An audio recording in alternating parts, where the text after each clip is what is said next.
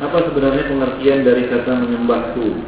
Karena ada sebagian kelompok menganggap kata-kata di atas hanya sholat, sehingga meninggal meninggalnya meninggalkan kewajiban mencari nafkah dan mengutamakan sholat saja.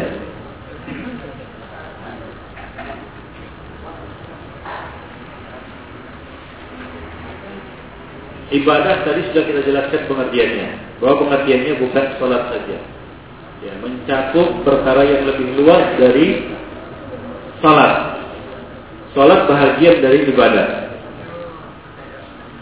Tapi tidak identik dengan ibadah. Salat adalah ibadah yang teragung karena di dalamnya terangkum jenis-jenis ibadah. Ucapan, perbuatan, dan hati. Ya, khusyuk adalah ibadah hati.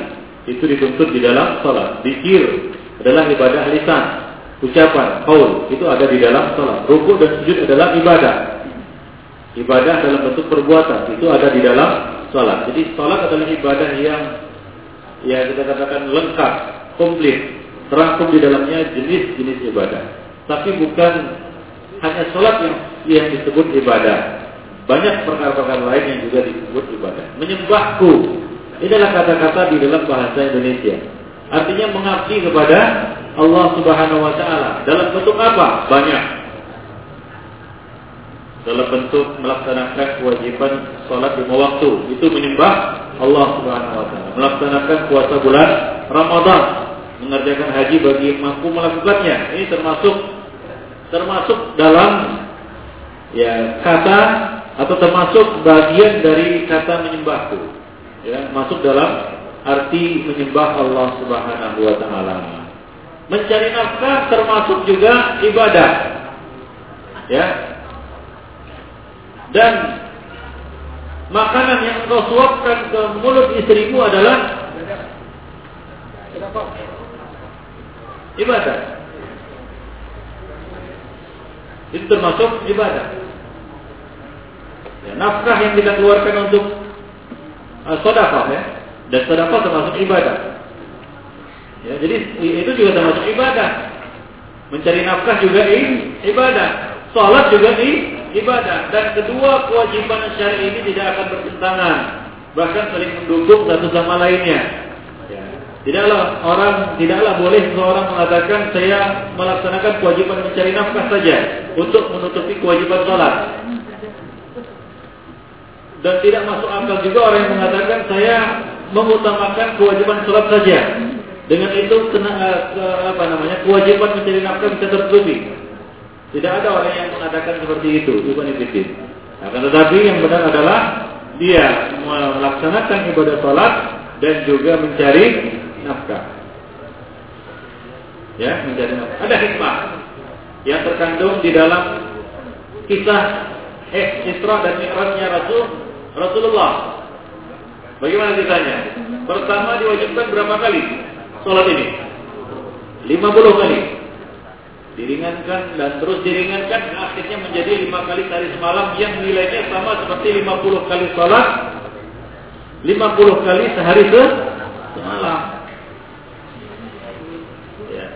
Nabi Musa mengatakan umatmu tidak akan sanggup umatmu tidak akan sanggup nah, jadi apa yang telah ditetapkan oleh Allah Subhanahu wa taala atas umat ini itu sesuai dengan kemampuan umat ini. Kalau umat yang lalu sanggup 50 kali sehari semalam. Ya. Nah, umat ini tidak. Umat ini tidak, Dan Allah Subhanahu wa taala memberikan keringanan.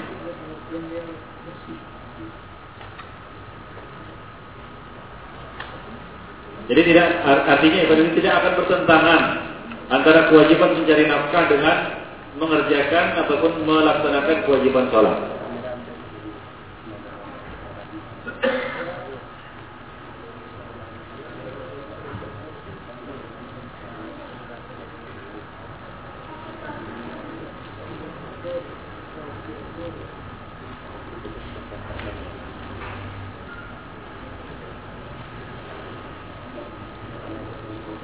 Sifat basar adalah sifat zatiyah. Bagaimana dengan hadis Allah Subhanahu wa taala tidak akan melihat hamba yang menjulurkan pakaiannya sampai di bawah mata mata kaki.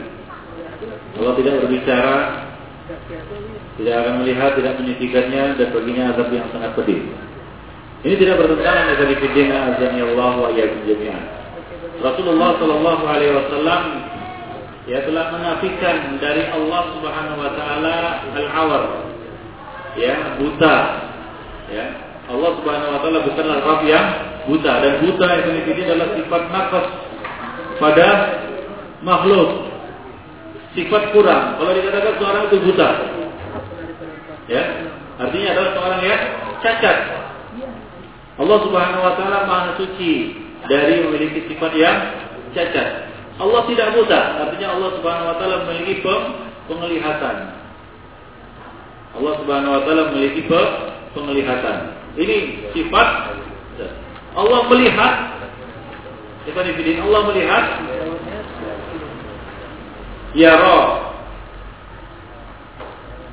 Yubsir Yandur Itu disebutkan di dalam banyak ayat Apakah orang yang tidak melihat sesuatu dikatakan dia buta? Saya tidak mau melihat kepada sebulan. Apakah saya buta? Hah? Tidak, saya tidak buta. Tapi saya tidak melihat artinya ber, berpaling dari si, si bulan. Ya, paham maksudnya? Seseorang berpaling dari si bulan, tidak melihat si bulan, apakah dikatakan dia buta? Tidak, dia tidak buta. Dia memiliki sifat yang selalu melekat pada dirinya, yaitu apa? Penglihatan. Tapi dia tidak mau melihat si, si bulan, berpaling dari si sifat. Nah demikianlah sifat basar pada Allah Subhanahu wa taala. Jadi itu menunjukkan berpaliknya Allah Subhanahu wa taala dari hambanya pada hari kiamat. Allah tidak melihatnya.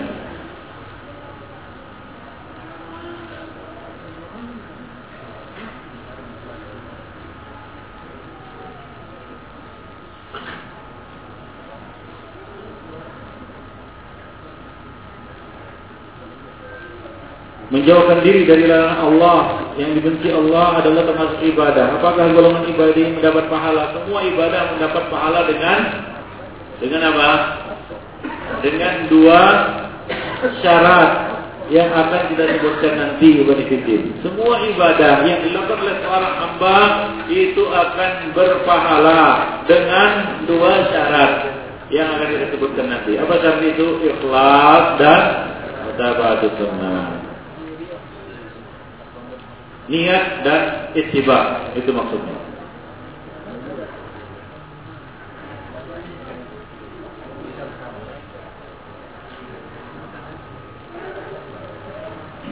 Batalkah puasa bila mengeluarkan sperma? Mengeluarkan sperma yang fitina dan ya Allah wa jami'an ada beberapa bentuk beberapa macam keluarnya sperma. Satu karena jima. Ini batal puasa dan harus membayar kafarah. Yang kedua, keluar sperma karena mimpi, mimpi basah. Ini tidak membatalkan puasa dan tidak merusak puasa. Walaupun mimpi kita itu mimpi misalnya berhubungan intim. Mimpi dalam mimpi itu kita berhubungan intim, bersenggama. Ya namanya juga mimpi dari dari syaitan itu tidak merusak pahala kita, pahala puasa kita.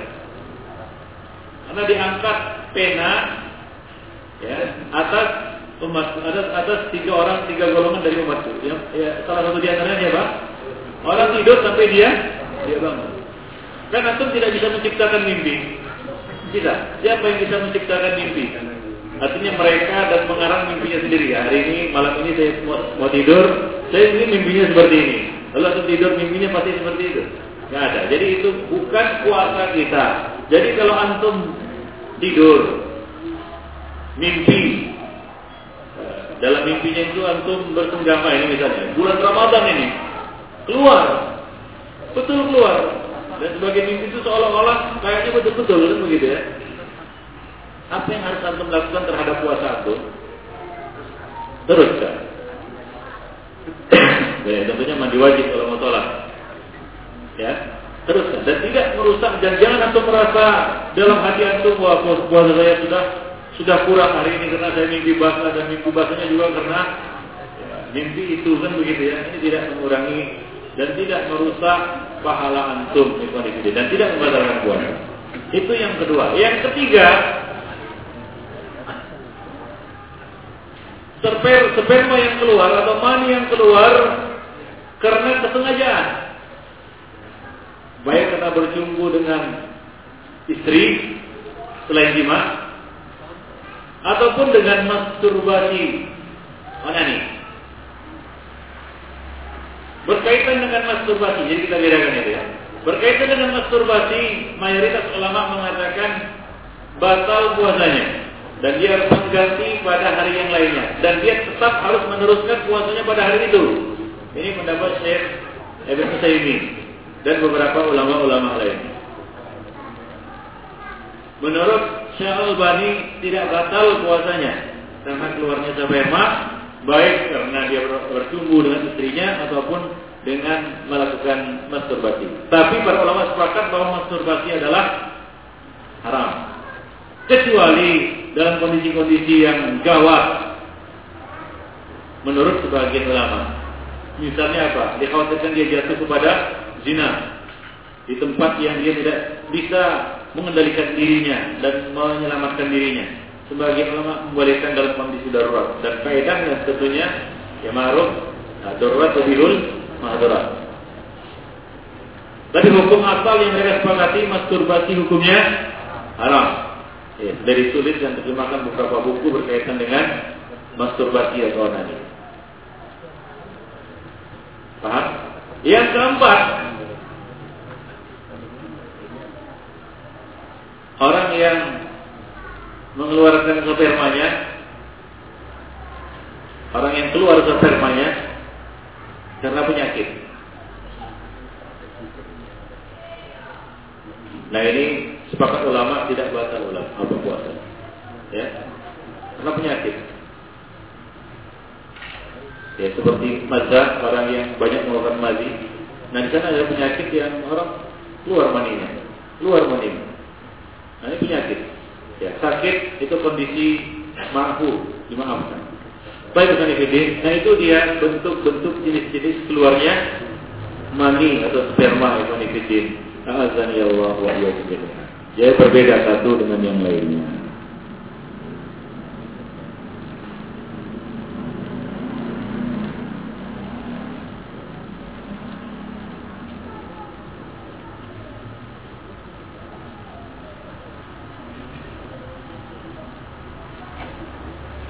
Kalau Luqman mengajarkan agar anaknya menyembah Allah, kenapa Ibrahim menyuruh bapaknya menyembah Allah? Karena waktu itu dia belum punya anak.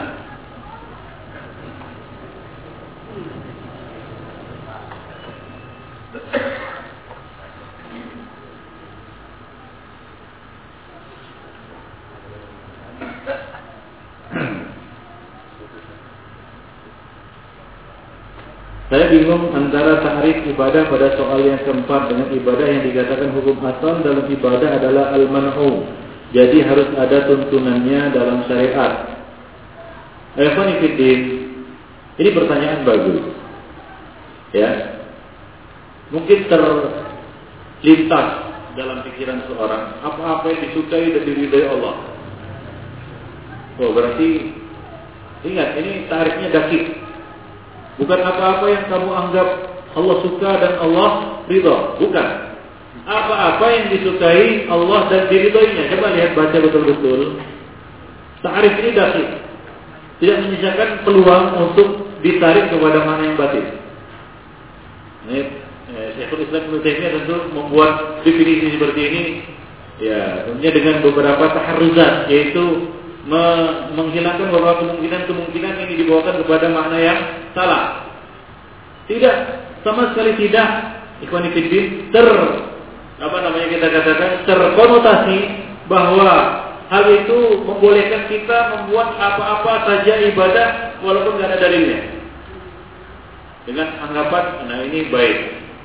Karena dalam takrif itu, karena dalam definisi itu, Syekh ataupun Ibnu Taimiyah dan para ulama lainnya mengatakan apa-apa yang disukai Allah dan diridhoinya, bukan apa-apa yang kamu anggap Allah suka dan Allah ridho. Kalau itu banyak. Ya, dia anggap Allah suka dan Allah padahal Allah nggak suka dan Allah nggak ridho. Ya contohnya sebagian bid'ah yang itu dianggap orang, wah Allah suka, Allah ridho, padahal Allah nggak suka dan Allah tidak ridho.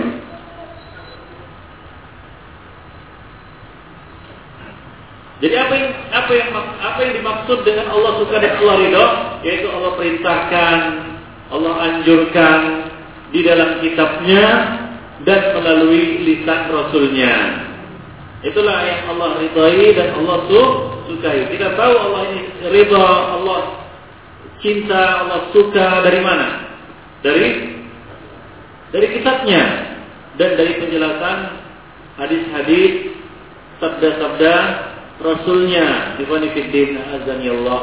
Jadi bukan mengarang-arang uh, Saya sekarang ibadah Dengan anggapan Allah suka Allah ridho Dari mana kita tahu Allah suka Allah ridho Asum Rasul. Yang punya hubungan khusus dengan Allah subhanahu wa ta'ala. Hingga tahu Ini Allah pasti suka ini. Ini Allah pasti ridho ini. Nah ukurannya bukan apa? Bukan perasaan dan juga akal. Tapi ukurannya adalah apa? Al-wahyu.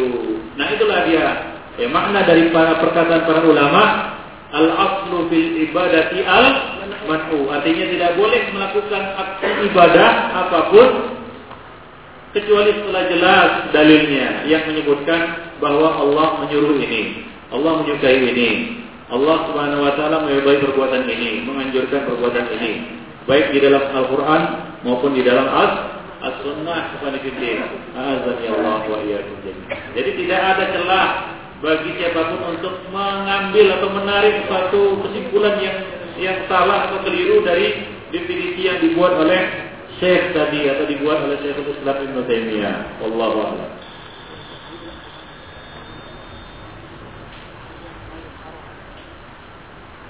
Apakah benar semua doa dikabulkan Allah Subhanahu wa taala? berkaitan dengan doa seorang mukmin. Doa ada beberapa macam, bukan itu. Ya, doa ada yang dipanjatkan oleh orang mukmin dan doa juga ada dipanjatkan oleh orang kafir. Kita bicara doa yang dipanjatkan oleh seorang mukmin. Doa yang dipanjatkan oleh seorang mukmin, Allah Subhanahu wa taala akan mengabulkannya selama bukan doa yang berisi pemutusan tali silaturahim atau doa yang berisi perbuatan dosa. Allah akan mengabulkannya. Hanya saja pengabulannya dalam beberapa bentuk. Ada tiga bentuk. Yang pertama Allah Subhanahu wa taala mengabulkan yang diminta. Itu yang pertama. Yang kedua Allah Subhanahu wa taala simpan doanya itu sebagai tabungan pahala. Ini yang kedua.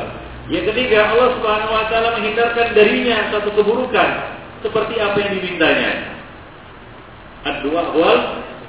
Jadi tidak ada satupun kerugian yang diderita oleh seorang muslim dari berdoa. Wa qala rabbukum ud'uni astajib lakum. Itulah ijabah yang dijanjikan oleh Allah Subhanahu wa taala. Dengan ketentuan bukan memutuskan tali silaturahim doanya itu dan bukan juga berisi suatu dosa. Ada doa orang kafir. Apakah orang kafir kalau berdoa Allah akan mengabulkannya atau Allah pasti menolaknya?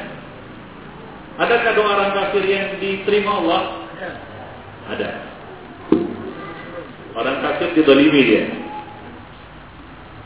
Doa dia. Kepada Allah subhanahu wa ta'ala. Sebagai orang kafir, ya, dia kenal Allah.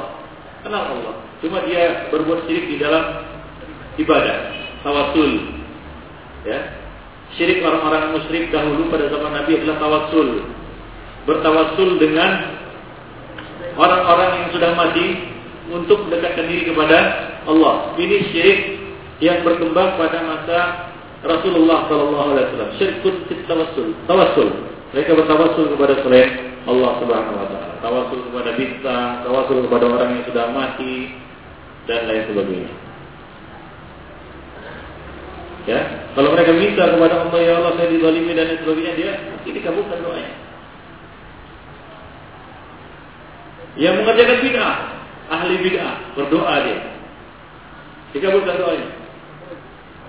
Ya bisa dikabulkan oleh Allah Subhanahu wa taala.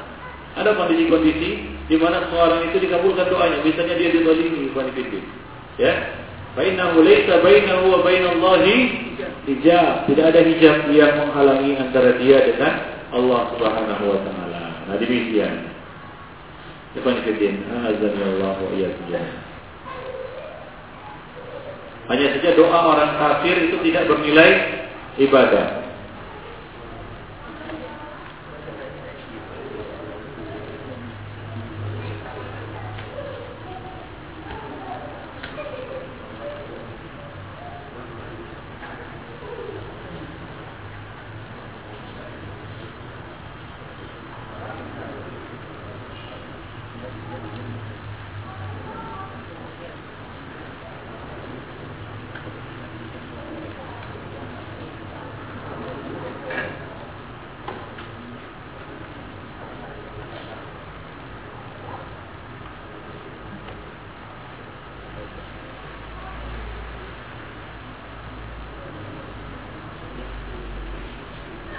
Apakah penetapan sholat 50 rakaat ada maknanya? Bukankah Allah sudah mengerti bahwa umat Muhammad SAW tidak sanggup sholat 50 rakaat? Ada hikmahnya ya Fadikidina Azani Allah wa Supaya antum bersyukur ya atas nikmat Allah Subhanahu wa taala yang telah menuliskan bagi antum mewajibkan bagi antum sholat lima waktu yang pahalanya 50 kali lipat yang pahalanya itu sama seperti 50 kali sholat kita sehari semalam. Nah itu di antara faedahnya ya Bani Fitin. Azan ya Allah wa iya Ya tentunya semuanya. Kenapa di awal amal amal manusia ditimbang? Bukan kalau sudah tahu sebelum ditimbang.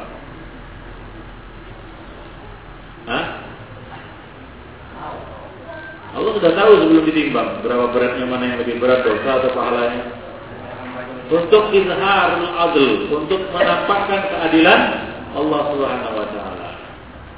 Dan izin azan ya Allah wa Supaya nampak keadilan Allah Subhanahu wa taala bahwa dia tidak didolimi walaupun sudah dzarrah. Dia lihat dengan mata kepalanya. Nah, langsung itulah timbangannya. Li'idharil adl untuk menampakkan keadilan Allah Subhanahu wa taala. Nah, demikian kritik. Ah, sebagian perbuatan Allah ada yang kita ketahui hikmahnya, ada yang tidak kita ke ketahui. Tapi kita yakin bahwa apa? Ma khalaq hada batila. Tidak ada perbuatan Allah yang sia-sia ya kritik. Azani Allah wa iyyakum jami'an. Nah, demikian saja Ibn Fitin kajian kita pada hari ini mudah-mudahan ada manfaatnya bagi kita semua. Aku lupa lihat wa astagfirullah wa lakum muslimin innahu huwal ghafurur rahim.